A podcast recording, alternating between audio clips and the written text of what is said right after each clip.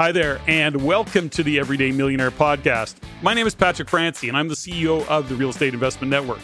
In addition to being a business owner, I'm also a real estate investor, I'm a coach, I'm a husband, I'm a very proud grandfather. And along with that, I'm also committed to stretching beyond what I've already achieved and of living a fulfilled life by continuing to make a positive difference in the world.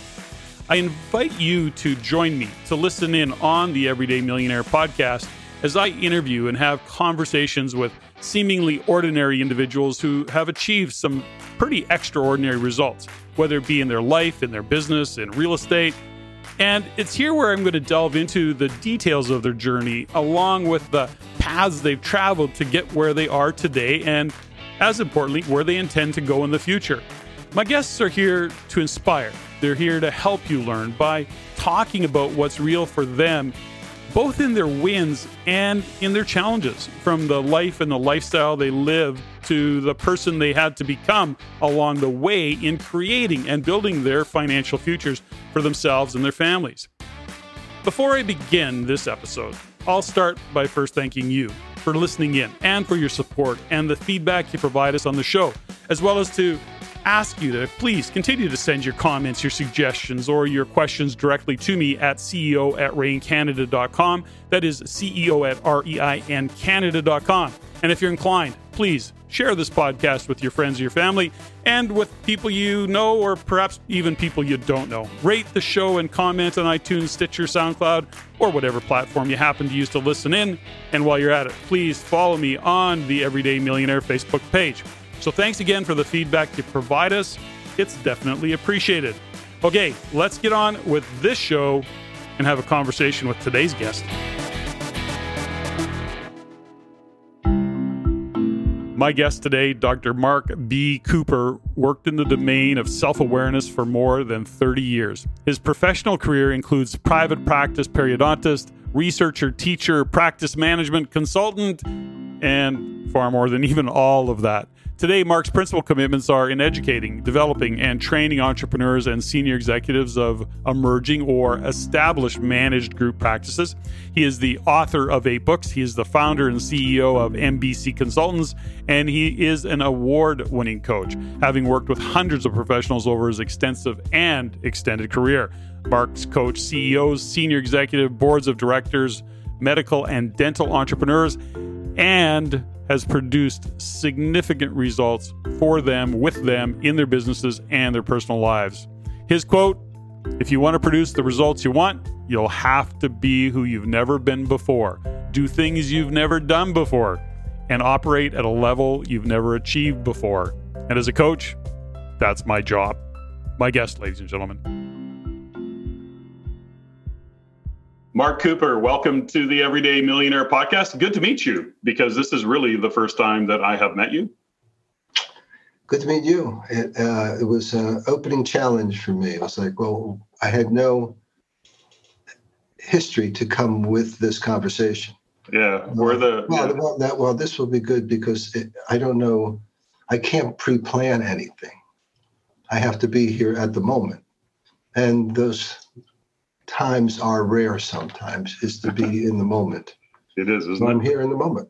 Perfect. Love it. Now, we met through a mutual friend, like we met virtually right now through a mutual friend, Alan Kahn, and uh, who, you know, as soon as he said, Hey, I've got a guy that you need to have on your show, uh, Marc Cooper, I said, I'll make it happen because I just trust Alan and uh, who Alan is. So I'm really, really happy to have you on the show. Let me put in a plug for Alan. He's a good guy. And we just led a, we just led a three day course uh, titled Conscious Culture. Uh, because most awesome. cultures are unconscious and generated by default. And so I really love Alan. What occurs as one matures in things that we do is that you give yourself more permission to be yourself rather than to be like another who has done the same thing you do. Mm. So the, when you gain mastery, you give there's more freedom. It's like, well, I'll just do what I do. Alan does Alan. Alan does Alan, well. Alan does Alan the best. He's the best Alan I know. He's the best Alan Khan I know. That exactly. Alan. so, so Marc, but let's you know the, this is going to be. I'm really, really looking forward to this conversation. By the way, so um, but let's give our listeners a little bit of your background. Um, you know, what do you do? And and when people are asking you, what does Marc Cooper do? How do you answer that question? I, I wish they would add a word to that, which is, what do you do now? Oh, okay, great. So, what do you do now, Marc? What, that's, what that's a different question. What I do now is bring wisdom because I have begun to engage with it to the areas of concern and issue and trouble for people because wisdom has a certain perspective that allows for easier resolution or forwarding the action in particular areas. Um, and I believe it's often missing in our certainly in our culture, but in the in, since I work in the business world, that's what I do now. I think I bring with so to really, if I had to nail it down to that, what do you do now? I bring wisdom to the people that I work with. Now, how did you get here? Because you've got um, MBC uh, Consultants, I believe, is the name of your firm, or or yes, it is. It's only and, a year. It's only a year old. Oh, year old. So this is really Actually, what do nine, I do now? Ten months now. Now, give me a little bit of your background. What was the what was the journey to this today? Did you have a corporate background? Were you did you uh, did you own other businesses? What was a little I, bit of your I background? I have a little time. We're here, man. We're here. We're here. The the um one of my heroes is uh, Joseph Campbell, who wrote The Hero's Journey. Sure, wonderful. And one of the things that he says is if you see your steps clearly on the path, it's the wrong path. Mm. So only when you look backwards can you see how those things were put together to get you where you are now. That's very helpful in terms of determining your future. I started out in, uh, I went to high school, college, and dental school all on the same street in Philadelphia. I moved to Seattle, Washington in 1966 and went on for a graduate degree and a, uh, a degree in immunology. And from there, I went into basic science research and academics, followed by a career because it was during the Vietnam War where I signed up for this thing called the Berry Plan which means we won't draft you, but you give us service when you're done. I tried not to be done, but it didn't work. I, I, had, I had to go. Two years as a clinician uh, in my specialty area, came back and bought a dental practice. At the same time that I got uh, um, financially successful doing that, I began to wonder is this all there is? I, I, I, could see that if I followed this path, yes, I'd have the boat. Yes, I'd have this. Yes, I could. Was that going to give me a life that would be fulfilling? So I began to explore other areas of the world and going to India and going to Japan and doing trainings and hanging out with people that you, it, it wasn't about how to be a better businessman or make more money or do the, what I did technically better. It was about how to be what is a human being and what does that mean? And how to become a better human being. So that's kind of what brought me through the business expressions that i've had now was there now just to interrupt here a little bit Marc is is as you go down that journey because in all of what you've done over the years uh, you know you're talking science you're talking you know some really heady kind of stuff some real intellectual kind of horsepower that you're putting behind all of this. And as you're evolving, developing, you know, we sit here today, you know, many, many years later. Um, how, you know, take that as a compliment. It, I do take it is meant as a compliment. Um, and we're talking, you know, you're having a conversation around consciousness or being conscious, being present, um, understanding that you know you go from that that's a kind of a more spiritual journey or a more heartfelt journey than it is an intellectual journey although it always requires some intellect was there a tipping point for you in in in that whole journey did something did you wake up one day and go gosh you know this isn't working for me or this is working for me but there's got to be more What what took you on this path? As you look on Campbell's journey of you know, you know the hero's journey, and you look on the past, you know there have been multiple of those mm-hmm. conversations that occur that alter who you are and what you do. The first one for me that I could recognize, I call it the June Ditmore moment. Okay. And what the June Ditmore moment is, is that I had an extraordinary woman come into me when I was a periodontist and sit down in my chair and I did my examination and I could not save her teeth because she had been maltreated and neglected for, for years with dentists. I can't say it broke my heart. What I could say is it, it pissed me off. And then I realized in the in the work that I was doing at that moment that ultimately nothing changes unless you're responsible for it. Nothing changes unless you're responsible for it. So I saw if I'm going to change it so that she gets the appropriate care, I got to change the dentist. How the hell do I do that? Well, I was in the moment of doing the EST training at that time with with Alan actually close by. So give people the EST training because not you know that's uh, Werner Erhard, but I don't remember what the EST. What was Erhard the, seminar training. That's right. Okay, great. Which is which then led into Landmark which is which has morphed itself into landmark, yeah. which is a very really good model actually. Yeah, great work. Okay, yeah. So the the message came how, how so integrity became more important, more vibrant, more visible in my life. That was from my culture and my family system as well. But now it was like, okay, what are you going to do about it? And so that's how it started my journey to learning how to work with people to have them see the world in ways they hadn't seen it before, because how one sees the world is how one acts in the world. And mastering all of the, mastering enough elements, models, and methodologies to be able to people to look inwardly first to see why they've made up that interpretation of whatever they're working on or doing, and then to see if there are other choices available, and then work out the pathway to fulfill those new choices. And you know, that's basically what I'm doing now. I'm happy to package it as wisdom because it's sexy. but, it, but it, well, you know, and and and of course, wisdom comes. Uh, you know, a lot of wisdom comes with years on the earth, but it, it does come with realizations as well. I've, you know, I've been blessed to interview a couple of uh, very young people on the show and oh, I'm yeah. and I'm blown away by their wisdom at, you know, 35 years old just as I, I agree. totally agree. Wisdom is not age related. No. Uh, it, is a way one sees oneself and the world. There are pathways to get to generate greater wisdom, mm-hmm. um, and, and then that can be facilitated.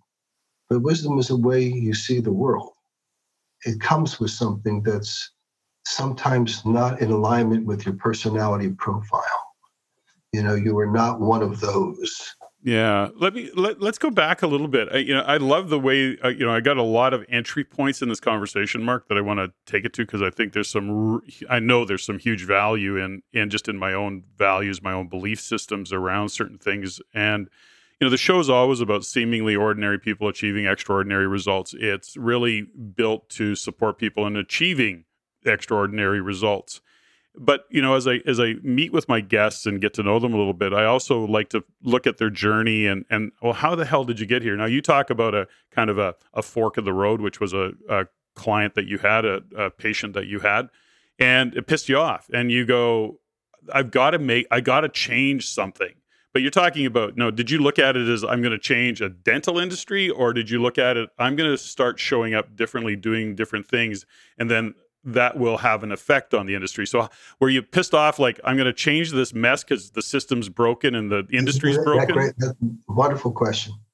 So, the expression "everything happens for a purpose." Sure. That one there, that lives over somewhere, or you know, good things happen over here, or it happened at the right time at the right place, like that. So, what I was in the in the midst of was one of one of my axioms that I find true for myself is context is decisive. So I found if you change the context, everything changes within it. But that could be a whole other conversation. I was in the context of the EST training. That was up to transforming the world and ending hunger on the planet. that was the context that I was engaged with. So when I look from my, the issue that came up for me, I looked within that context. I wanted to change the industry, and in fact, have to a certain degree. Not to where I wanted it to be at all, but I impacted it. And so, yeah. Give me a little bit of a time frame, Marc. How old were you at that time? I was a, I was a periodontist till I was age 36 or 38, somewhere in there. Um, and doing pretty well at it, by the way. Yeah. But I, as again, as I said in the beginning, I could see the dotted, I could see the trend line where I would be when I would be 50 or 60 or that. And that for me was not going to be a life well lived. When did you have the realization, you know, so you're you you have that moment in time where you've got this patient, you're pissed off, you're like let down, you make a decision there. Did you carry on in the industry or did you start to morph out of the industry? How did you start to implement the the I guess the changes that you wanted to see? What was your what was your path forward from there? It's always interesting. That's a great question. It's a what did you do question what I have found, and this is part of, I think, my accumulation of some wisdom, is the answer is never outside, it's always inside. 100%. Okay. So, you know, to where to go next would be trying to figure out what to do.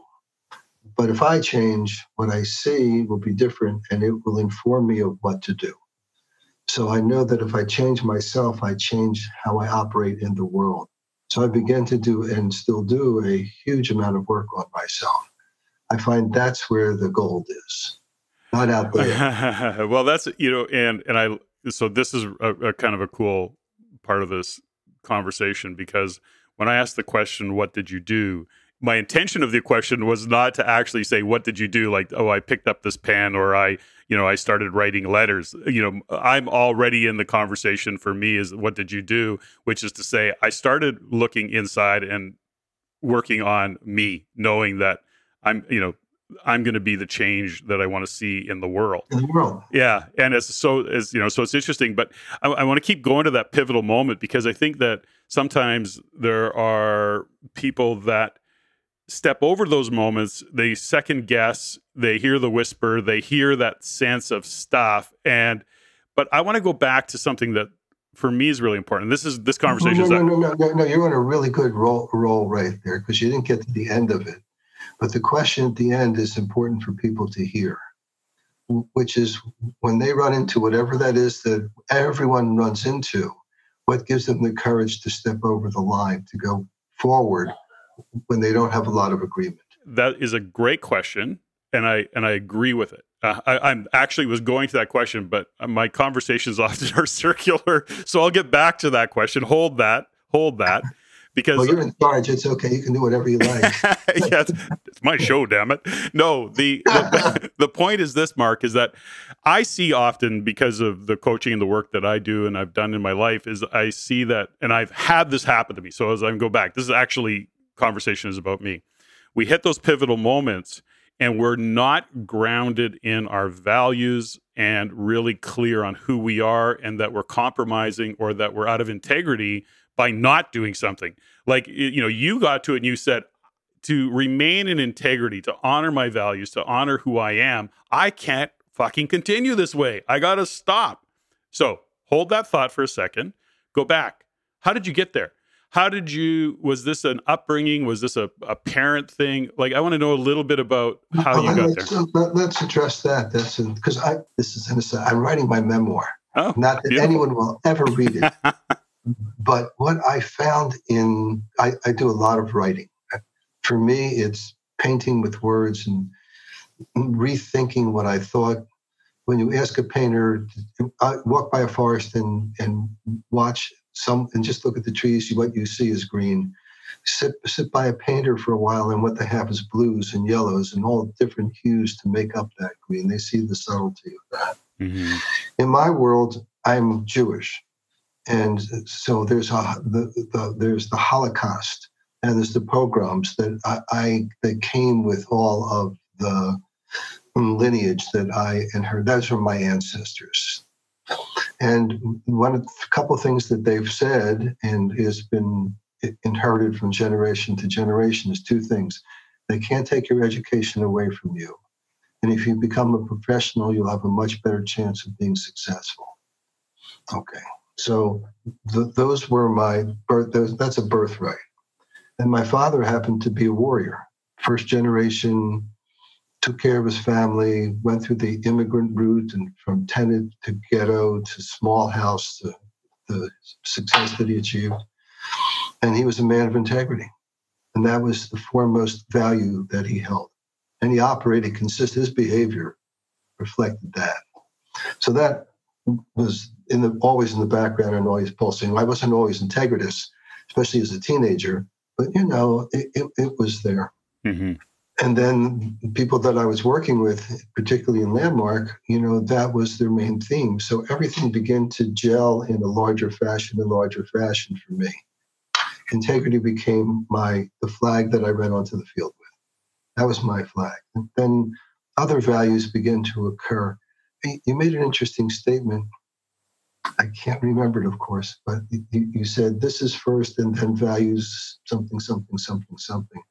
I, I'm going to go the other way. If you if you're really focusing on your core values, if you're really considering what is your purpose, why are you here, the things that you mm, you can't solve that issue from where you're looking at it if you look more at yourself, that issue morphs and you have greater access to being able to address it successfully.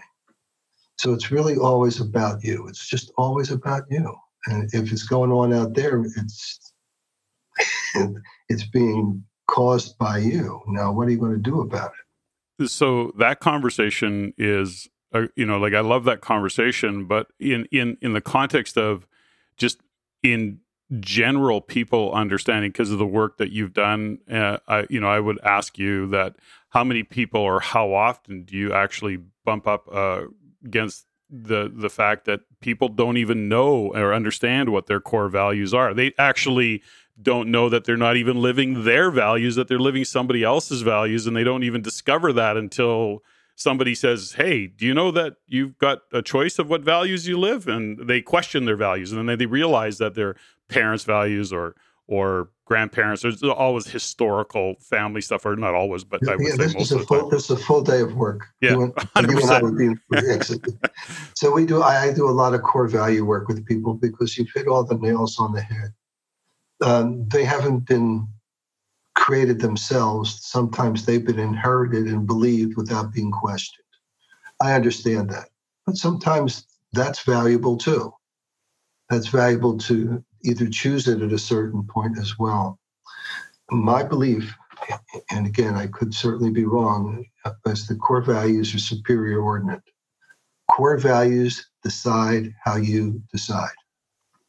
I agree, and I and I love the conversation because I think there's so much in this conversation that's of value to people, and because of the work you're doing, and and I've done values work for twenty over twenty years, and and I did some initial work. I don't know if you knew Doctor G. Uh, Doctor uh, Demartini, John Demartini, and and anyways, I I did a lot of that core values work, and it was really important for me at the time. But I also came to realize that I know nothing, and I really uh, under, I thought I knew what my values were, and it's just layers and layers of stuff depending on upbringing and all the rest of it. But people don't even know that they're out of integrity with their with their values because they don't really know that what underlying is their true values, but they're operating on top of values that aren't there. So this conversation gets quite kind of convoluted and deep, or it can for some. My question for you, uh, Marc, is if you were because of the work you do, how would you define a core value for somebody who doesn't really understand necessarily the values conversation? How do you define a value? Because we we operate because we understand it or we believe we do, but how do? What about somebody who doesn't even really get it? Well, I'll tell you how I do it. Sure, that'd be great. I find a place that touches their heart. And I'm going to give an example. Touches their heart to such a depth that they wouldn't screw around with it. It has it's a value that that determines who they are. I, I just led this piece of work, and we had someone who was uh, an Orthodox Jew, um, and they don't eat on Fridays, and they do, and they can't take notes.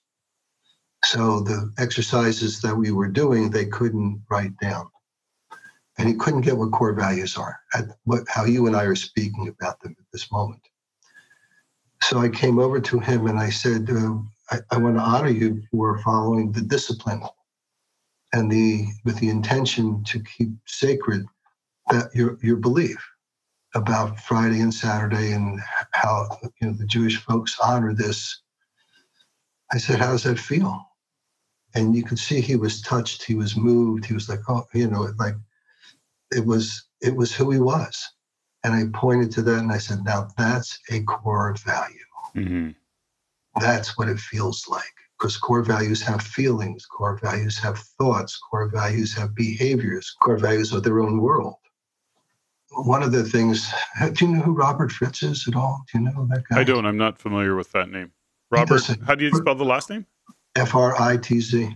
Fritz, no. He does a he does a body of work which I found, and I, we did it recently. He said um, uh, behavior is a function of structure, and I've been engaged in that that thought for reading his book. And I get read his books and all that, but from my point of view, what I what I understood is is that if it, there was a structure to hold it in place, it would be sustainable. So one of the things we do in our, the work I'm doing now is after the core values are distinguished in the way that has depth, emotion, clarity, and I also ask the question: when you reach a core value, how does it make you feel? Because the core values live at that level. So when you breach one, how do you know? You know, what does it make you feel like? When you talk about behavior being, um, I don't remember your exact words. Behavior being uh, function of structure. Function of structure. Now, when you talk, when you use the word structure, do you are you referring to environment? No, well, it could be. It's part of it. So the uh, the uh, metaphors and analogies he uses is the river bank determines the flow of the river. Mm-hmm. It's not going to go to the out of the bank. So the so those banks represent structure. The piece I do is I show them how if I if you had to get from where you're sitting to the Mayo Clinic in Minnesota, all the things you'd have to do, but you'd have to take an airplane, you'd have to go to an airport, you'd have to do those would all determine your behavior as you went through it to get to your destination. So a structure determines your behavior. You know, you're not going to fly there by yourself. You need transportation of a different order. So he means, in my interpretation, he means building structures that reinforce and generate the behavior that you're looking for. And for me, it's to be those behaviors that exonerate and express the core values. So that's what I mean. And the reason I ask the question is because um, I don't remember the exact quote, but I'll use behavior is also a result of environment. And so an example that I was given in that is that when you walk into a church, you're inclined to whisper because of the environment. I, am not disagreeing with that whatsoever. Yeah, I, I, I think it's an, the reason I think it's an interesting. The reason I'm kind of digging into this a little bit, Marc, is because you know I know in that in what you're, or I believe I know, I have some understanding of what you're doing today in, in your training and your corporate training and the work that you're doing with leaders and all of the rest of it you know the the conversation about values and the conversation about environment structure uh, you know how do we drive success? Because you know people that are listening to this particular podcast you know as much as they're they're entrepreneurs they're real estate investors they're you know individuals that are trying to elevate their game be better than they are today.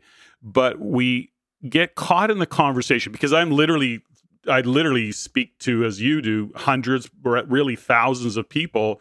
And over the years, here's what I've learned as we do this kind of coaching and this kind of development is people keep going back to this tell me more how to's give me another strategy give me another tactic tell me what i need to do in business to drive sales where and it's really hard to communicate and this is why i'm really excited to have you on the show today and having this conversation is how do we and how do you in what you're doing as a leader how do you get other leaders grounded in a conversation that says it isn't about another strategy. It isn't another, another tactic. Not that those things don't matter, but if you're the pointy end of the arrow, you got to look at who you're being, how you're being, how you're leading, looking at your core values, looking at the environment and culture that you're creating. That is a conversation that fires me up and gets me excited because I see that in how it makes a difference to individuals. But how do you get that message out to people? Great question. It's not a universal message. That's one.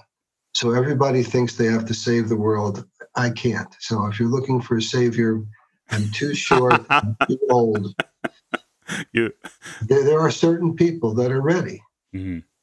You know, you got a CEO who's been in it 32 years. He's climbed the ladder. He's been all the way through the C-suite. He's been this is his fourth organization.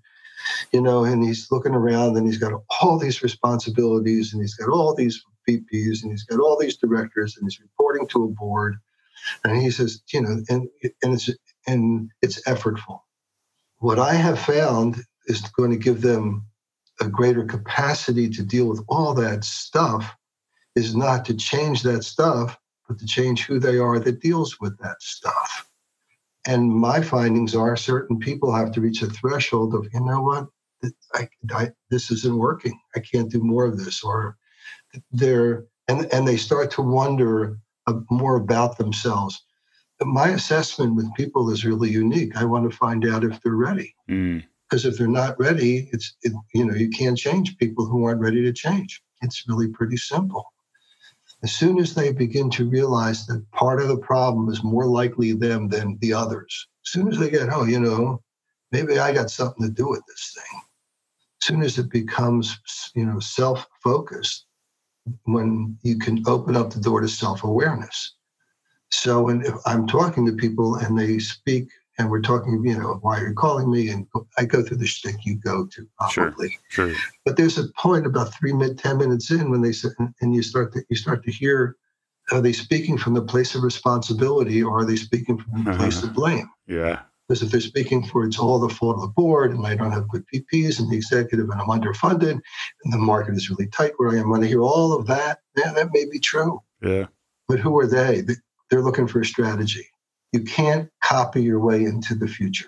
You know, there's this is I love this conversation and because I could go on, you know, it, like I think it's so valuable for, you know, first off, you know, people approach and they come to you at some level because they have a level of dissatisfaction, uh, unhappiness, you know, they're they're not okay with what's happening. To your point, you've met lots of CEOs, you know, C-suite guys that have probably made many millions of dollars but live today unhappy or dissatisfied. And so they show up and they go, you know, something's got to change. And to your point, you know, are they ready to have the conversation about, you know, really true, authentic uh, responsibility, you know, and ownership? And and we hear it in language and there's no hiding behind language. I mean, we both know that. You've been around long enough to understand that that is the telltale right there. Is who are you having the conversation with? Are you having it with a guy that or a person that is actually looking outside of themselves saying the, the world is the problem? Or are they looking at it going, I got to change what I'm doing and who I'm being because it isn't working for me anymore? Like, can, can you get to that level of awareness early on? And and really that's the the foundation of your work i think is it not mark? I think i'll let you do my marketing. The, um, the answer is yeah i mean people who real they have succeeded in everything that they've done thinking that the success would relieve a certain discomfort that they have. Mm-hmm. and as they moved up this ladder of success that discomfort not only got uh, became more discomforting. Mm-hmm and they go, well, what, what else is there? I know how to do this success route. And then there's a questions come up for them and they hear things. Oh, you asked for a pivotal moment. Do you mind if I go way oh, back? please, please do. Please do. I had a friend named Robert. I was in the healthcare community and he was a physician and the, uh, I believe in pediatrics at that point and he handed me a book by Roald Dahl. Roald Dahl is a um, children's writer, pretty popular, but he also wrote this book called The Mind Parasites. And I believe it was like 1967. And I read this book, and the theme of this book was you don't think your own thoughts. None, you know, you just don't think your own thoughts. You know, people say, but he did it in a very sci-fi, engaging way for me. Mm-hmm. And then I, when I really looked at it, and I was pretty young, it was like, wow, most of the thoughts that I have are my parents' thoughts. And most of the thoughts I have are what my peers have. And most of the thoughts I have, do I have my own thoughts? Do I really think for myself? And I guess you could say that was a pivotal moment when that question arose. Pivotal moments come up with questions. Like, whoa. Mm-hmm. That question was never there before, but now it is. And now that it's here, that's an indicator for me that growth is occurring because it's discomforting question. It's like, whoa, that's not the one I wanted. I wanted one about what car to buy. Yeah. Um, oh, you know, it's interesting. The, the many years ago, uh, I, I, was always a big Wayne Dyer fan, but I remember early on in my kind of own personal spiritual growth and development. I don't know what book I read of Wayne Dyer's, but he asked the question, "Who is the thinker of the thoughts?" And it was really quite profound for me at that moment. I'd never considered it. Have you done meditation? Have you done any meditation? I do. I meditate every day, or almost every day. I shouldn't. That's that would be bullshit. I I I almost, I always try and do a, even a short meditation, but lately I've been on a on a very pretty consistent track of meditation, and I do different. I I was trained in TM many years ago, but I've practiced different types of meditation. Well, then you know how to see a thought. Oh, of course, yes, yeah. yeah. But it was it's even putting it out there into the conversation of of having people ask themselves that question or to realize. So, uh, one of my favorite books, and, and I go back to it often, is uh, The Untethered Soul by Michael Singer. I think it's just a, I love the book. And you can, once you've read it, you can open it up anywhere. It's one of those books that doesn't matter where you open it, it's got something that day that's meaningful. So before we go off on a tangent, so I want to go back to some of the work that you're you've done. You've worked with a lot of people. How do you, first off, this at this point in your life, um, how do you define success? Do you have a definition for it? Yeah, I do. I do. I do. Let me tell you that, that let's spend some time here. Please. Because you, you, you've used the word success a lot in this interaction, and that's okay. Oh, but, I haven't noticed. I didn't notice that. So, uh, well, that's okay. You you hear your video. I'll hear it. I'll hear it. um, I say that one of the tenors of success for me is not being jealous of other people's success. Mm. That's success for me. It's like, you know, for many years, everyone had something more better or different than I did. So, so that reflected in a way which said maybe something's wrong with you and maybe you need to be fixed or maybe you'll never do it. So it left me with what I call disempowering conversations. So the more successful I am, the more free I am to be myself and to have people have what they have without judgment, assessment, or evaluation, or for me being somewhat jealous that they have that and I don't. So I'd say what success now for me at this point in my life is being permission to be fully myself without regard what other people think. That's what I would call success today. And that's where I am. And and how so? How has it evolved? Were were you looking at success at some point that was measured? Was there a time where you were looking at it strictly measured by financial success? Absolutely. Mm-hmm. And I, even though I accomplished that, when I had my Porsche Cabriolet mm-hmm. with the windows that had, you know, defoggers on it. Sure, sure. But wasn't that success? And the more I went down the material trail for myself, not for everybody, I found that the more I had, the less success I felt. And uh, then it became, uh, went into what I call a vicious cycle. There's a wonderful body of work out by um, Lynn Twist uh, her two books and her courses are remarkable. One is The Soul of Money. And I, you know, what's enough? Is one of the questions that's asked in, this, in her books and in her course. What is enough? Mm-hmm. for my answer now, which is really interesting, is that I always thought it was a material or measurable or had a metrics about enough. But now I find out I am enough. Mm-hmm. And so that you know that itself has been the the the success that I have achieved. I'm fine. I'm good. I, you know, this souffle came out of the oven. It's going to be the way it's going to be, man. You can't put it back. What am I going to do with it? And and so success for me is being able to be myself without regard for what other people think, do, or say. Just do my just that's success for me.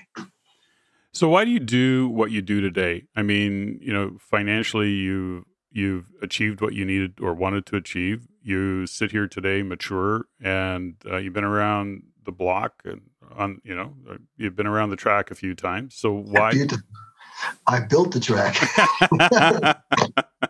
you've graded the track, you've rebuilt the track.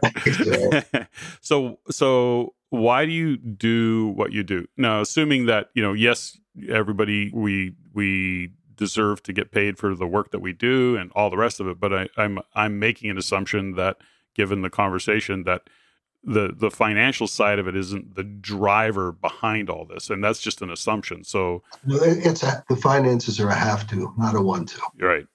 Okay. Great question. Um, wisdom comes with curiosity. I, I can't learn by myself. Let me give you an example. I get home from a three day workshop, really successful in, in many ways, a, a, a, couple of screw ups in the middle of it because it was our, our launch first time I work with Alan in front of a room. And, you know, Alan can go anywhere. Yeah, yeah. Alan, yeah, Alan can go, but we figured out the dance. And by day three, we were George and Gracie out there. we, we were doing spectacularly well. And then I got home and I saw something when I looked again at the people in the, that I was working with and about Alan that they had humility. Hmm.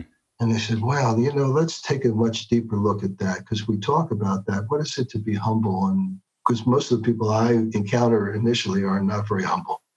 They're always trying to prove themselves or compare themselves. So it, I, the reason I go to work and, and I like to write, so I write a ton of stuff and do this kind of thing is it keeps on opening up new worlds to explore. I am the Starship Enterprise you know, I am going out where no one has gone before to look at stuff.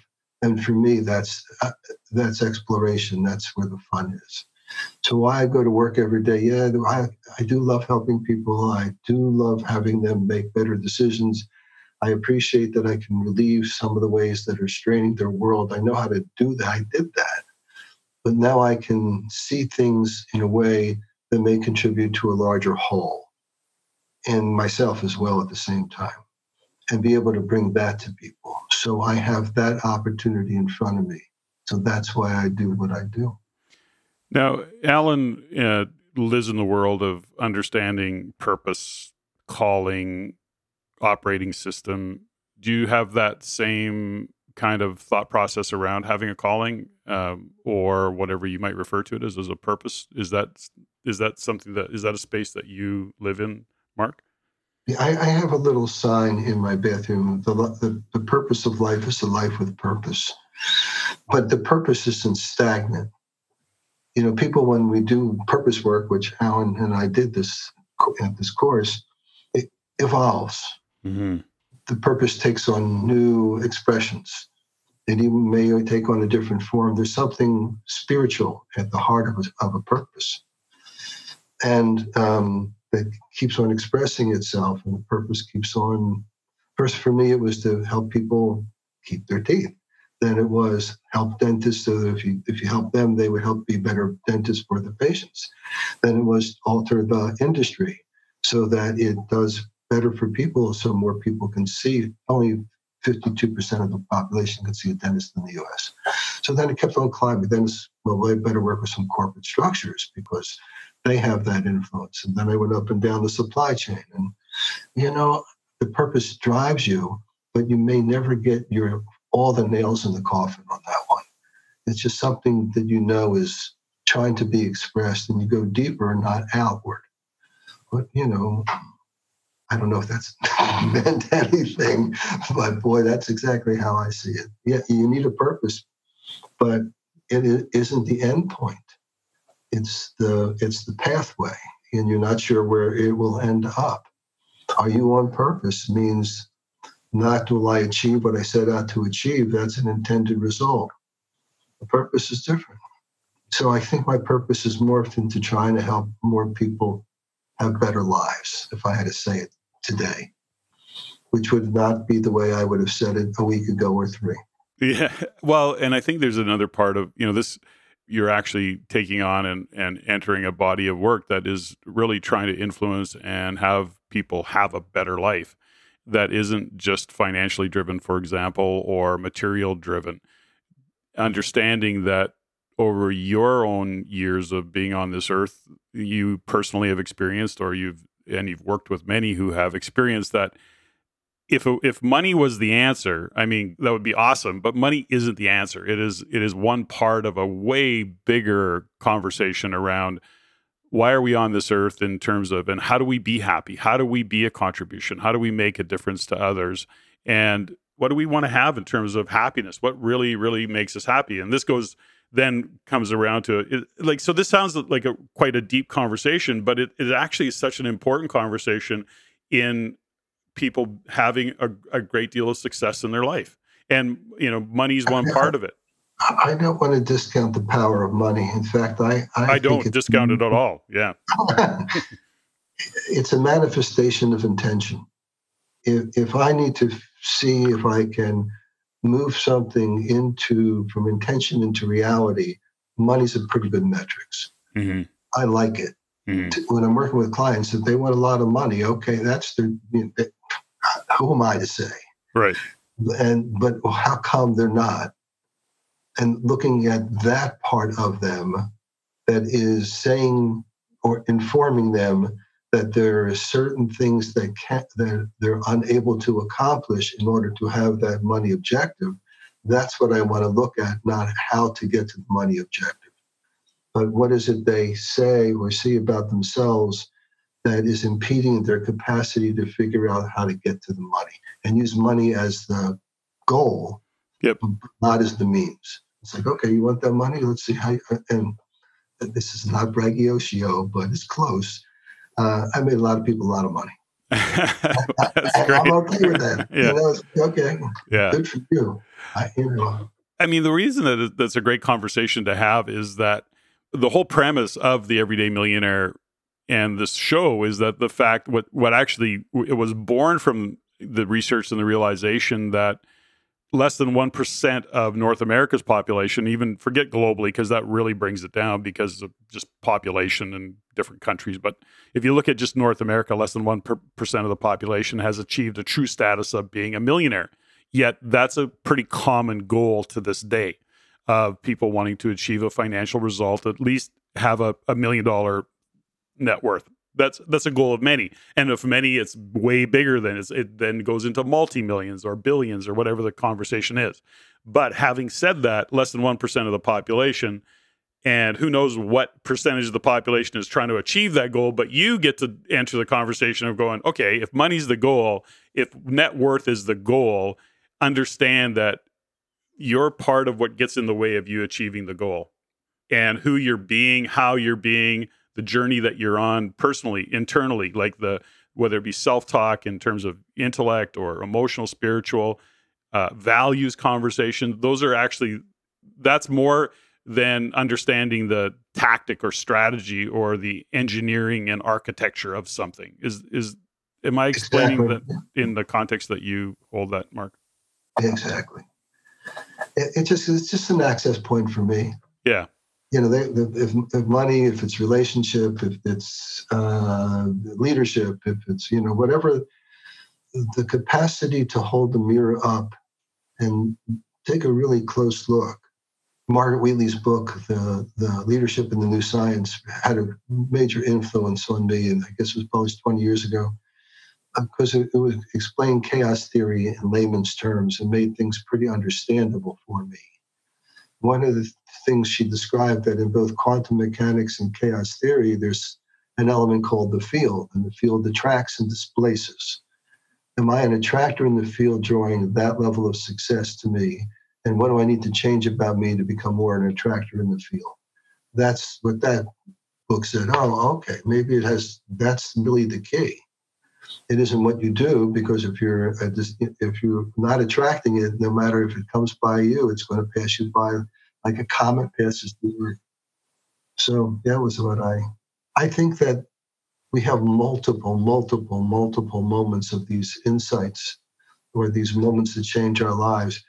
Now most people aren't looking for them. uh, because they're they always discomfort you. They always change you. They always, you know, it's kind of like cold water. It's like, oh man, didn't expect that. then I know I'm on the right path when I have that. Oh, okay. So when you're doing, you know, in the work that you're doing, what would be so if somebody's listening to this and wondering what the hell we're talking about and really looking at themselves and saying, okay, uh, you know, I'll, I'll I'll drink this Kool Aid for a minute and say it's all about me.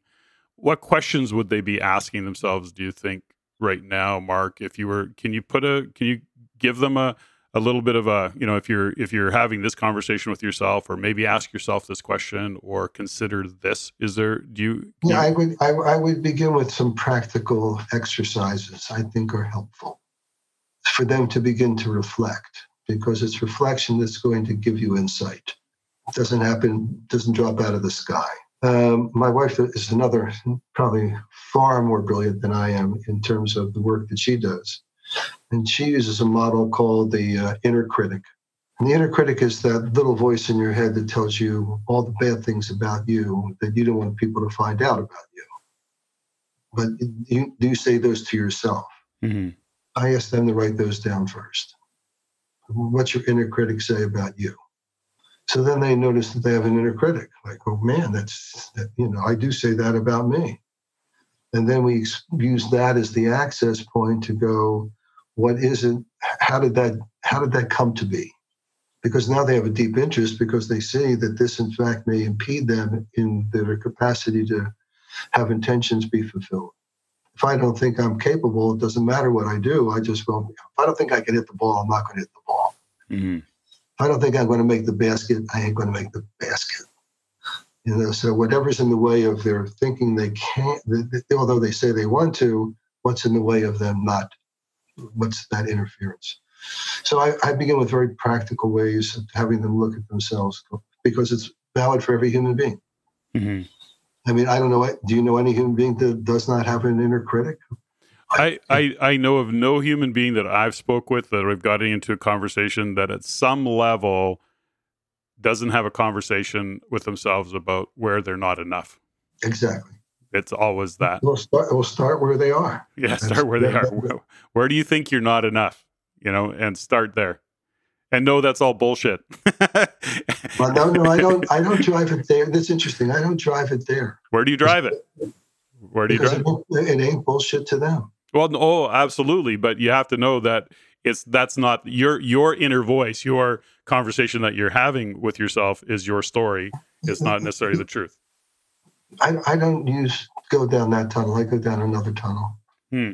I, I, I, think I one of the jobs that I have, and one of the things that th- this whole thing happens with wisdom, is you create sanctuary for people, mm-hmm. safety for people. You can't communicate without that being in place. Yeah, it just doesn't work. And here are these people that are mightily successful, that are stuck, that are overwhelmed, that are you know like, is that all there is? There's lots of stuff, and now you're asking them to look at the things that have sometimes have overcome to get where they are. So there are episodes where they have overcome that internal conversation. So I go relate, ask them to give me an example of one or two of those episodes. And when they do, I say, What was different about you? You overcame this internal conversation.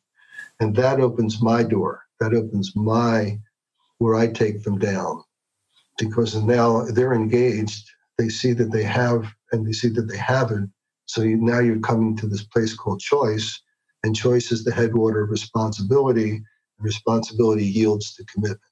So I have my models that I use to take them down that track. Sure. Um, and once they change one thing, once they, re- I'll say it in my own way. Sorry about these listeners. Once they restore integrity to their core value rather than their inner critic, results always happen.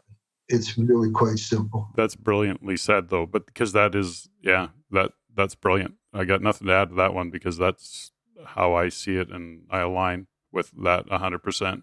How old are you? How old am I? I am sixty-one years young. How's that? So, what would you what would you say your greatest lesson was learned in the last year?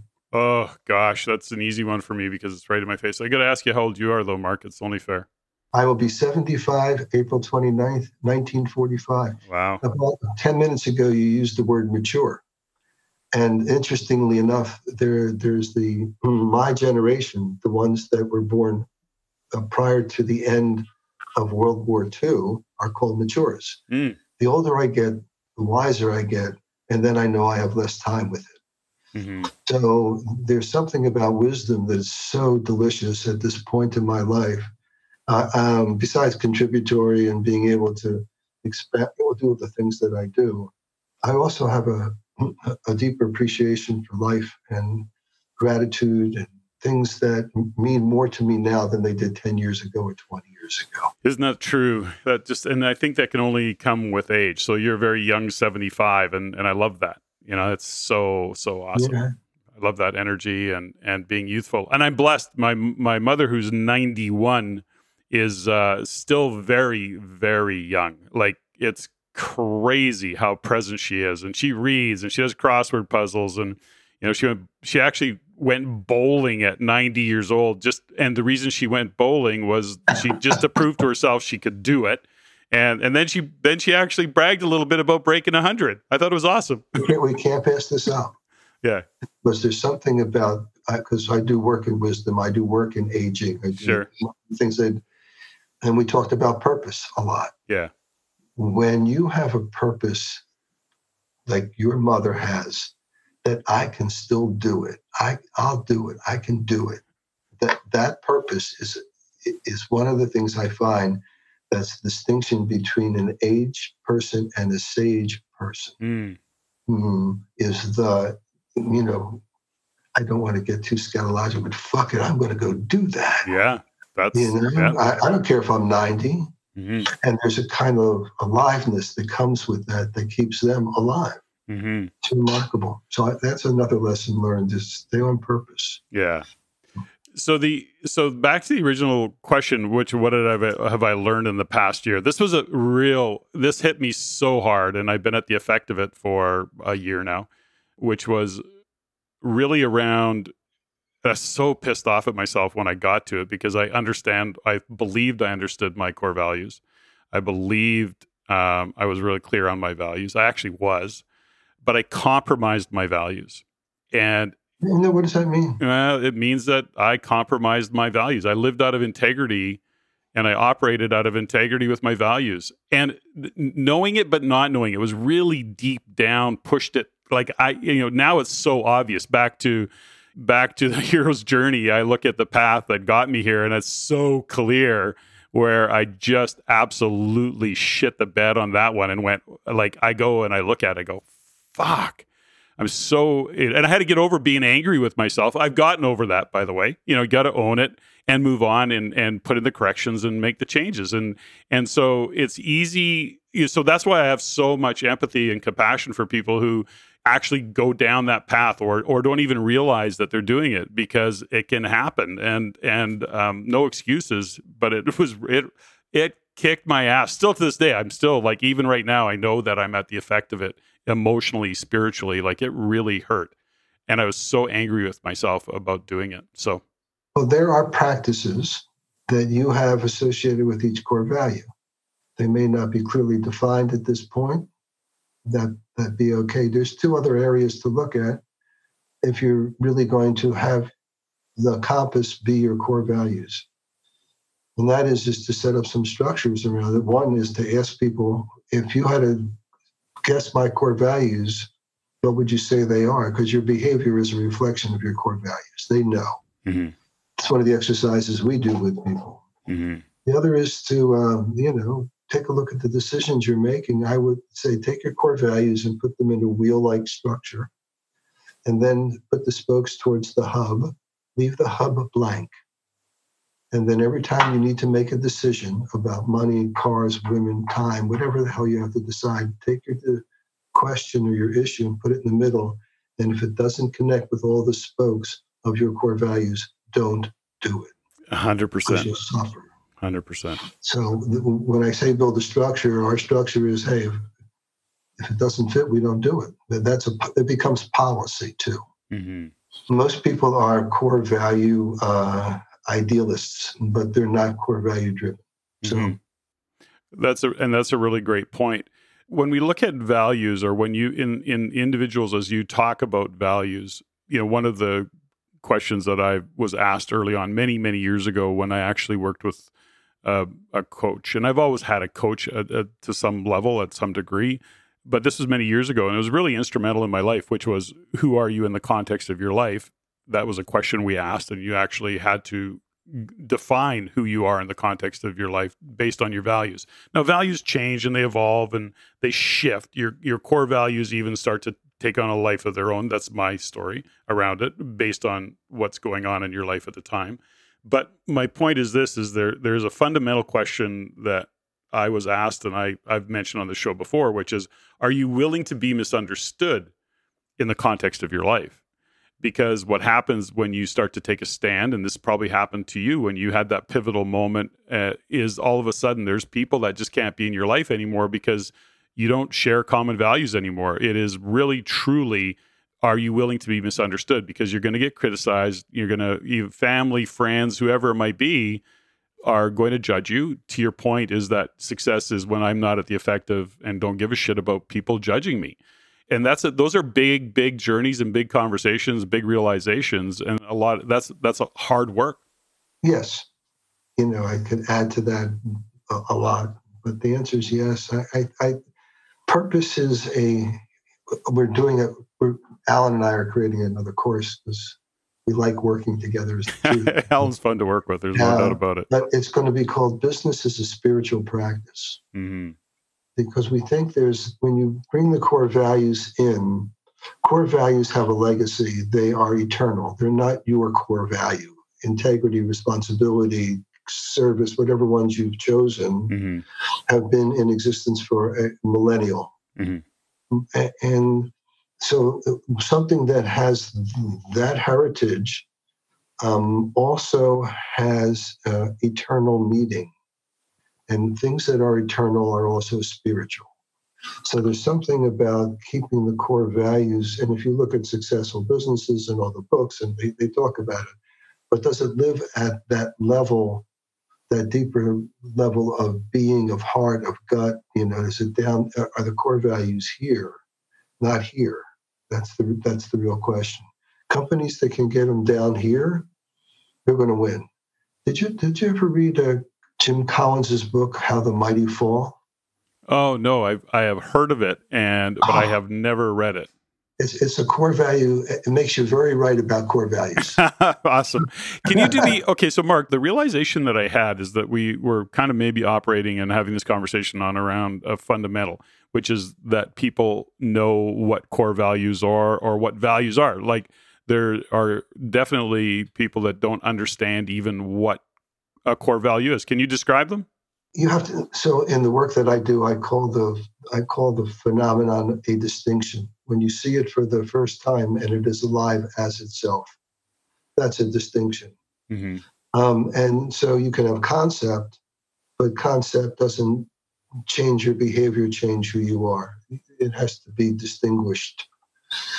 So it's easy for me. What I do is I ask what pe- what pisses people off. Mm-hmm and they'll find one or two things. And they say, if you see it in the mall, does it piss you off if you see it? Yeah, okay. What is the value that's behind that? So now they begin to relate value to how they see the world and how their emotionality is about the world. Well, what does piss you off? Mm-hmm. You know, when I see someone yelling at their kid, when I, you know, or treating their mistreating their kid, it's obvious to me.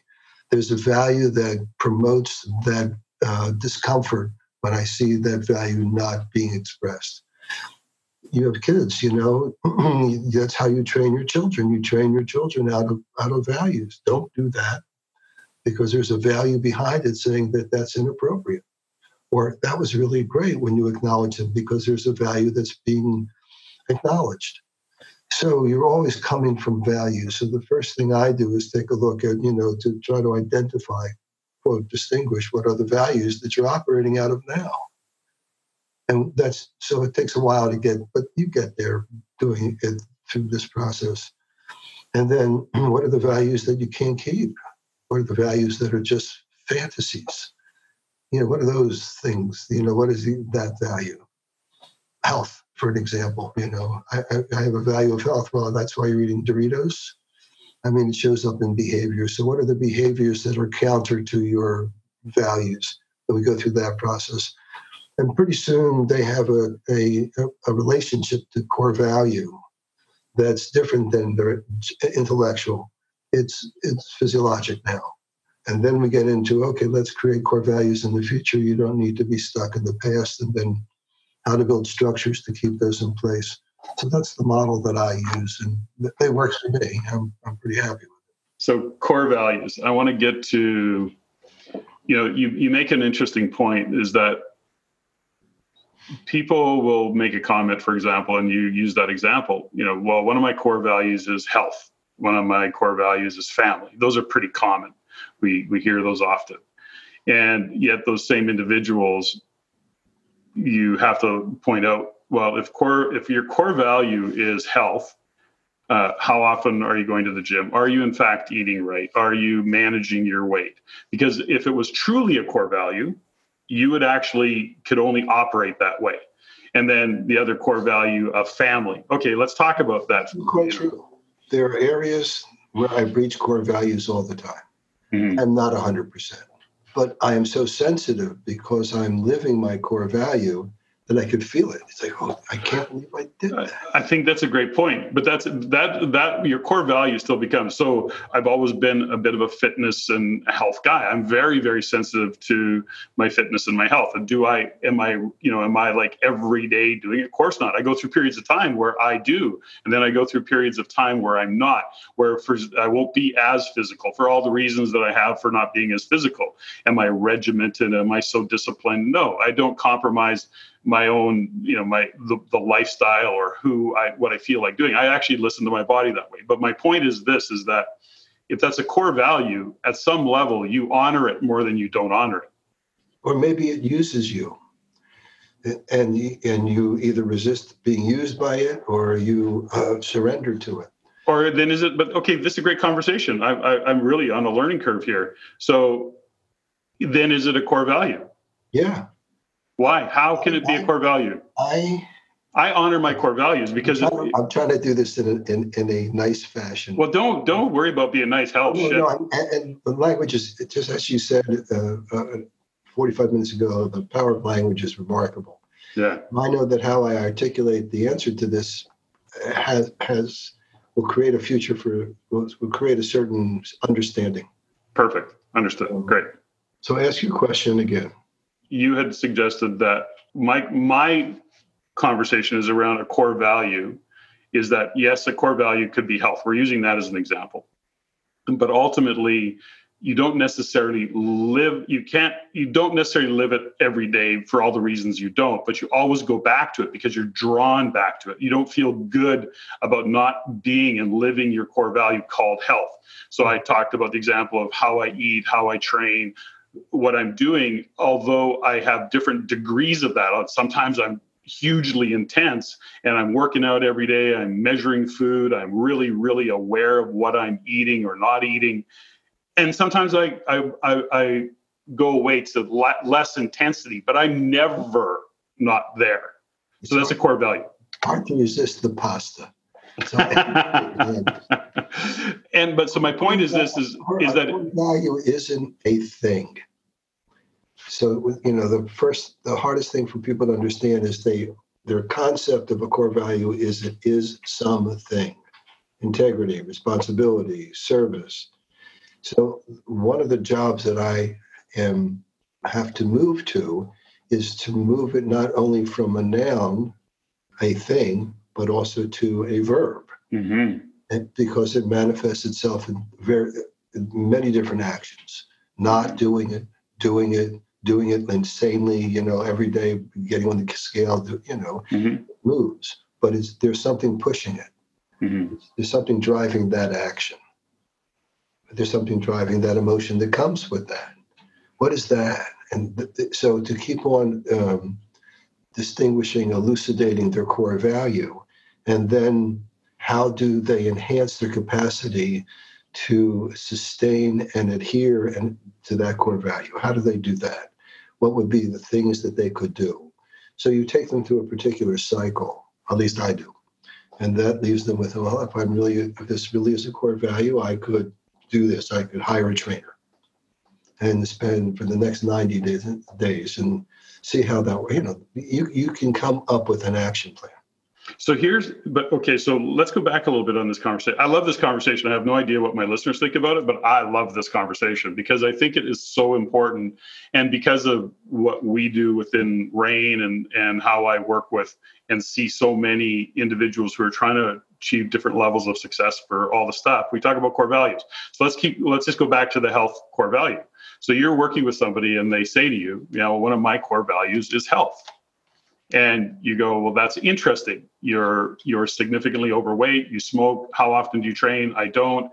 Well then that's then that is in fact a how do you hold that? Because it's not really it is a bit of an integrity conversation because that's where you're in fact not in alignment with what you know what you're you're not congruent with what you're saying and your actions. So is it really a core value or is it a, I want it to be a core value that's I guess that's where I'm I'm trying to learn through this too, Marc.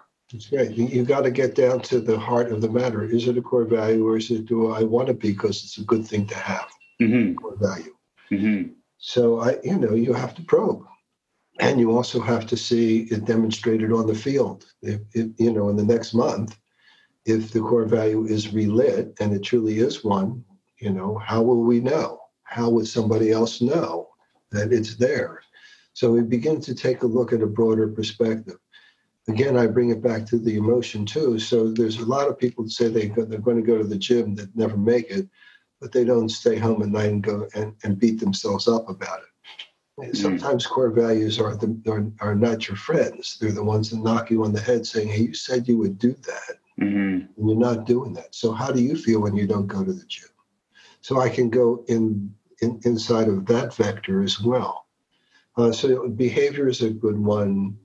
Emotion is another one. Language, if I have the right uh, person in front of me, how do you talk about this value? Many times it's appropriate to ask the second and third question. So yes. you say health is a value for you. What does that mean to you? Mm-hmm.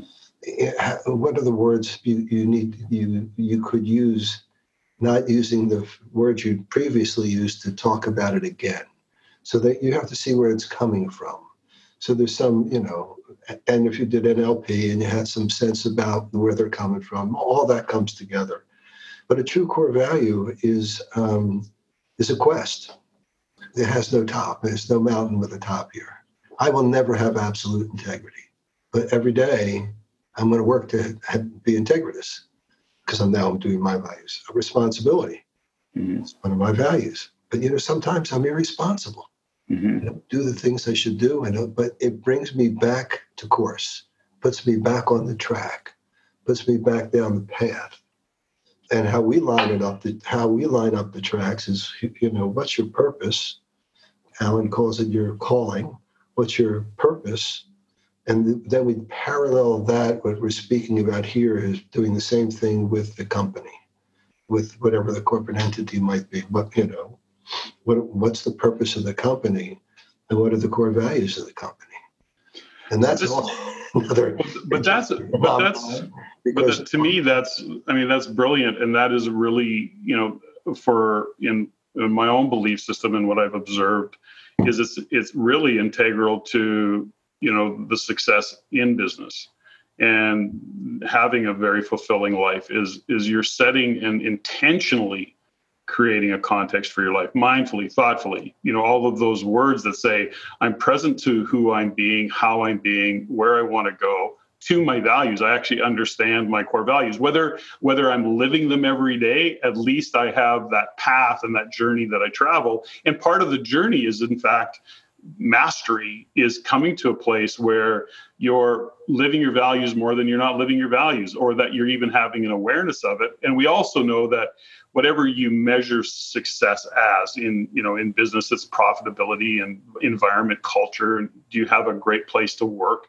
And but all of those come from the core values of the business which come from the core value of the leader and and that's the work that you and alan really embrace because you've seen it. I mean that comes with you know once again maturity. It comes with years on earth. It comes with just a, a lot of practice. I mean you both you and alan have, have worked you know, with thousands the, the Dalai Lama was only six when he was anointed so let's look at this age you're right. There there are there are there certainly are spiritual uh, prodigies you know that that show up for sure and um, there are people that are just waiting to take the cover off that are way younger, so they don't have to go totally a lot of life experience to get to where I've gotten to. It's yeah.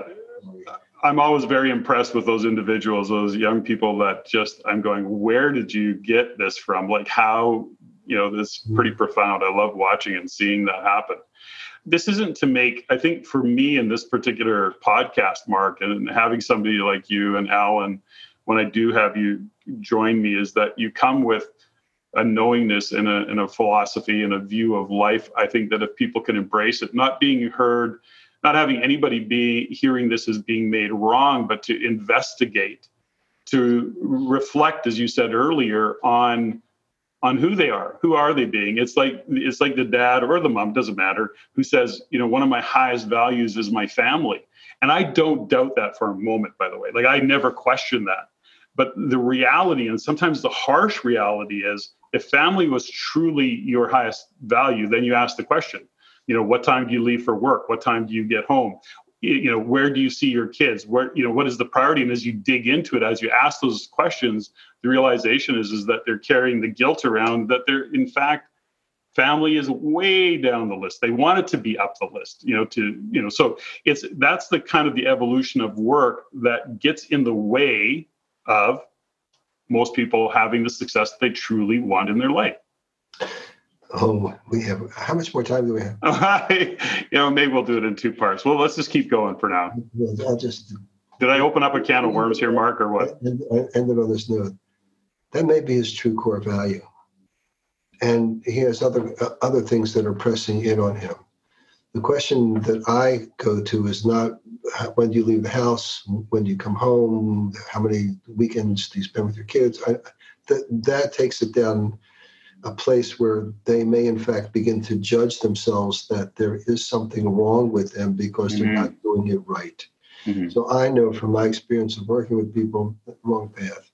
I, and again, I ask the second question. So, what, what is family to you? Mm-hmm and how and when you are in there and with, with that how does it feel mm-hmm. how often is that feeling available to you mm-hmm. is there a way you can put it in place more frequently so giving them a pathway to express that value rather than try to set up a set of instructions to do it right or to compare it to i find to be more useful no one can it, when i was younger i wanted to be older Mm. When I was older, I wanted to be younger.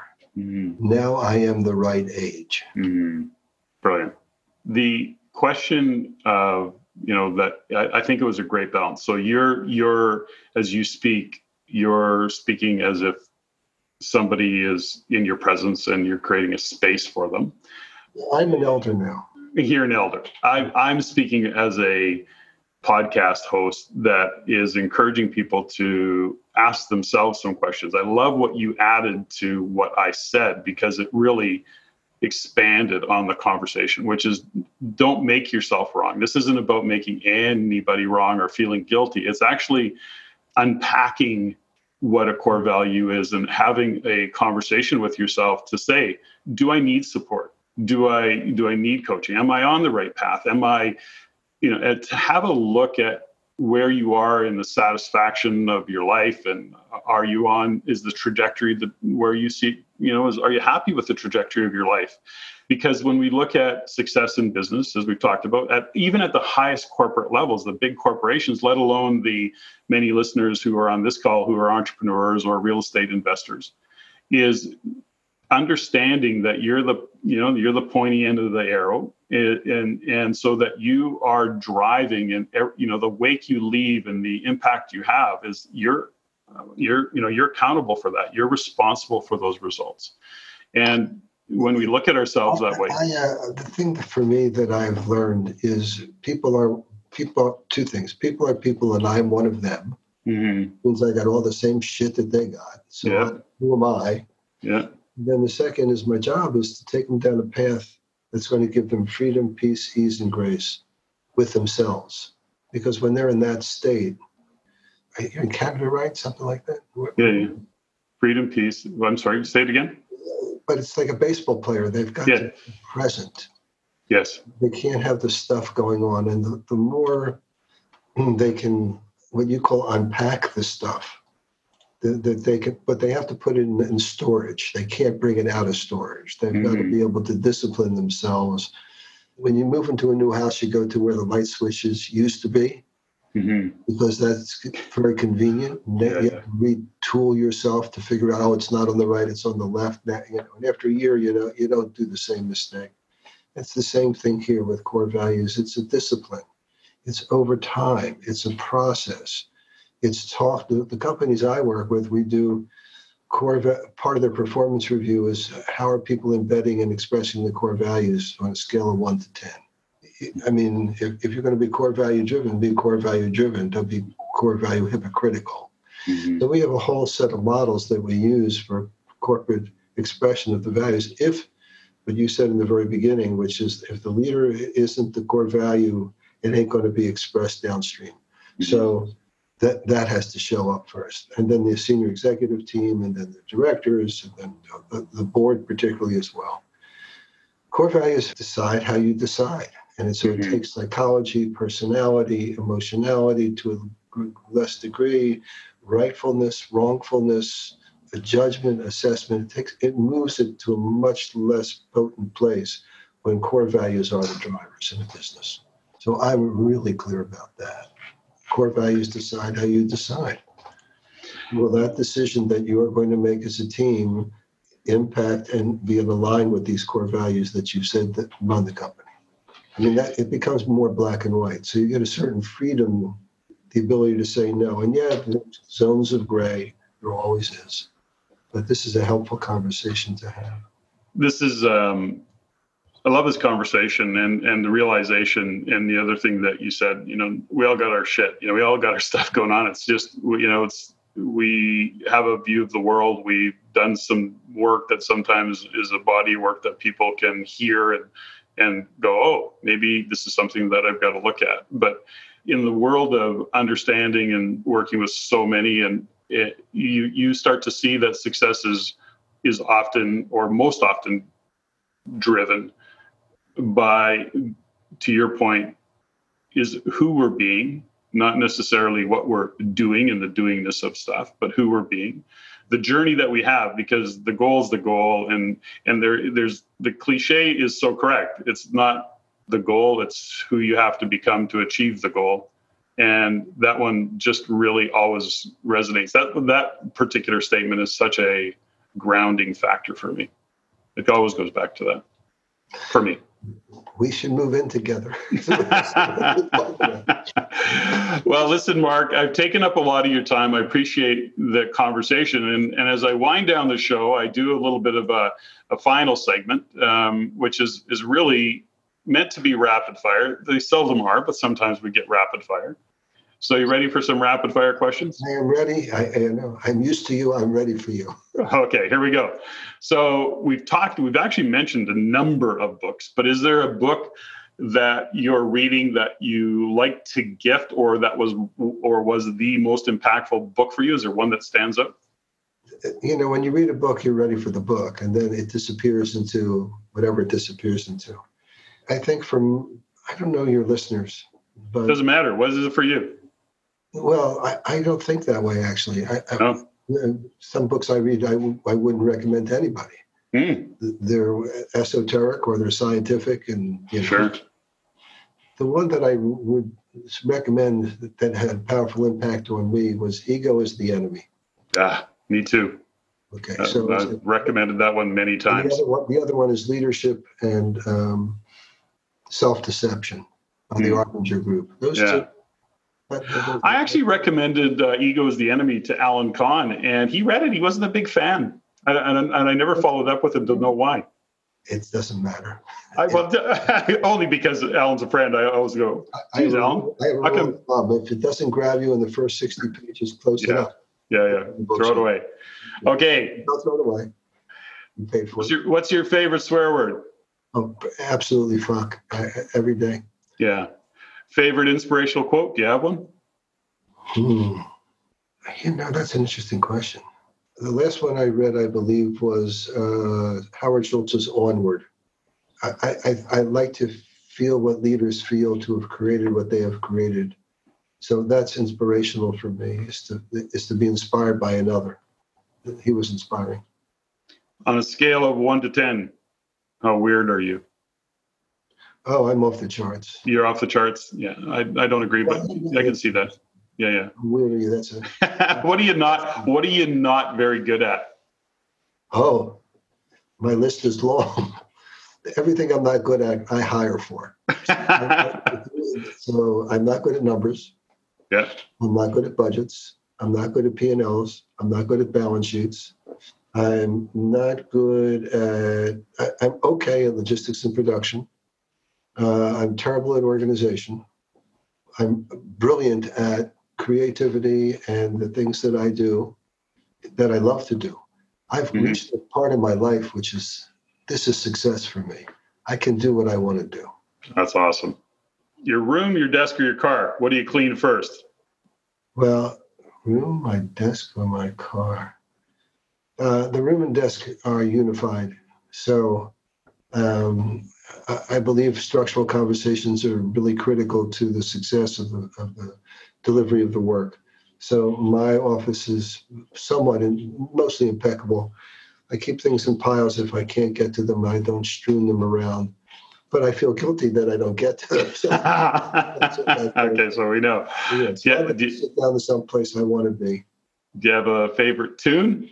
Favorite tune? Uh, yeah, I um, I have a favorite group called Weather Report, Mhm. and there's an opening piece, and I can't remember the name of it, but uh, and for me, uh, there's a Tom Petty song.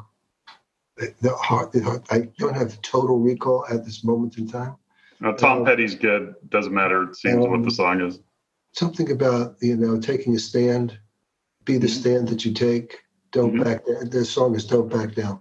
Don't back down. Although that's my, you know, if I had to look at a theme song, if I had to walk into uh, Carnegie Hall and they had to play a song to represent who I think I am, that would be the song I'd play. Do you have a favorite movie?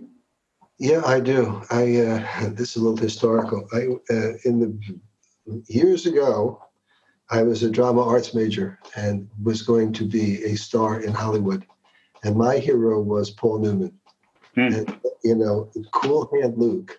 Yeah, great movie. Great movie. you know, was uh, was the, the epitome of what I, of who I thought I might turn out to be.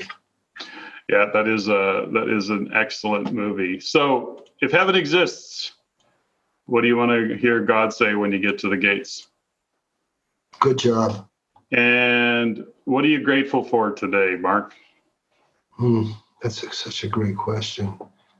I always wake up grateful for my wife, Hmm. The one that moves me every day.